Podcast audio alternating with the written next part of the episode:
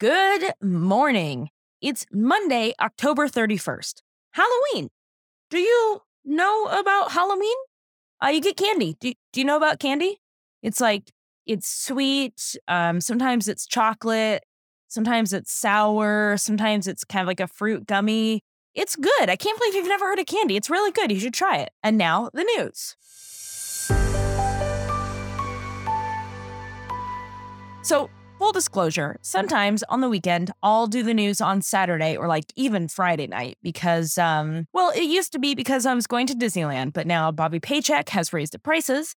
Um, so, you know, I do other things like go to Universal Studios. So sometimes I will do the news a little earlier.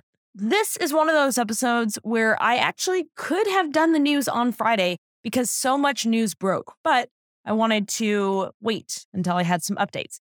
So let's get into it.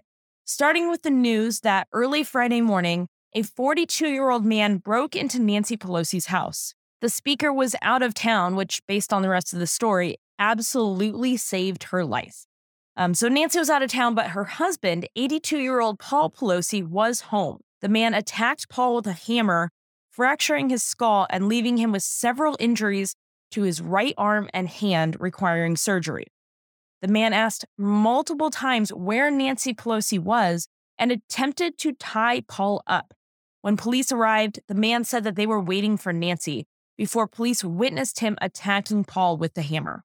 Although his digital footprint shows a deeply disturbed man who is a follower of conspiracy theories connected to COVID vaccines, the 2020 election, and the January 6th riot, all of which, as we know, are official stances of the GOP, his motive is technically unclear. U.S. Capitol Police are working with San Francisco police as well as the FBI. The speaker flew home on Friday morning to be with her husband, who is expected to make a full recovery, which is honestly a miracle. And really, Friday was just kind of one of those days where like nothing feels good. Um, I got a haircut, that was nice. Other than that, nothing was good because on Thursday night, Elon Musk headed into Twitter um, with a sink Seriously, he posted a video of himself bringing a sink into Twitter. He is just a dinkus. Friday was his first official day at the Bird after he was forced to go through with his $44 billion deal. And here is what Friday looked like at Twitter. The company filed paperwork to remove itself from the New York Stock Exchange, ending its nine year run as a public company. This will allow Twitter to be subject to fewer rules and be more tightly controlled by Musk. He also announced that he will be forming a content moderation council with, quote, widely diverse viewpoints, which is very different from his earlier belief that Twitter should be the wild, wild west of saying whatever you want. I imagine what we're actually going to start seeing is Twitter becoming the wild, wild west of whatever Elon Musk agrees with. Uh, he also fired a bunch of top level people, like, you know, the CEO also the CFO, as well as the top two lawyers in the company. Expect more layoffs to come. Additionally, on Friday, over 1,200 anti Semitic tweets and retweets, on top of a flurry of racist and transphobic tweets and memes, ran wild on the site. Because that's what happens when you've got someone like Elon Musk promising free speech. The worst possible people come out of the woodwork.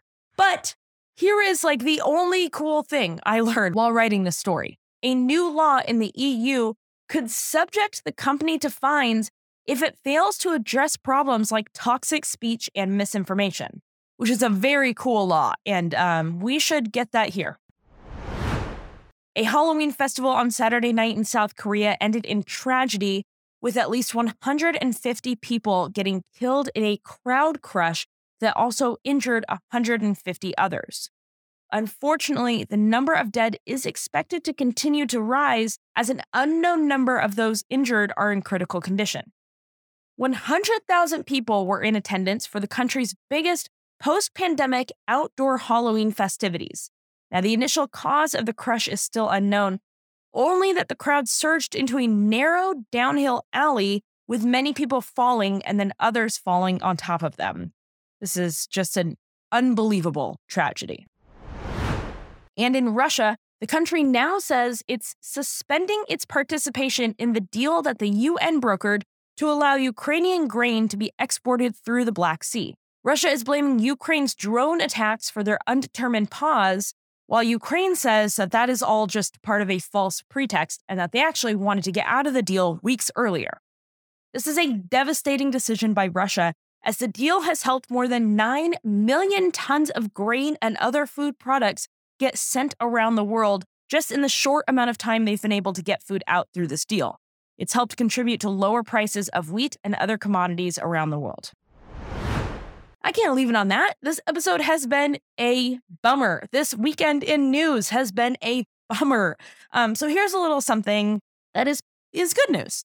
In Salt Lake City, a tiny home village described as recovery housing has been approved.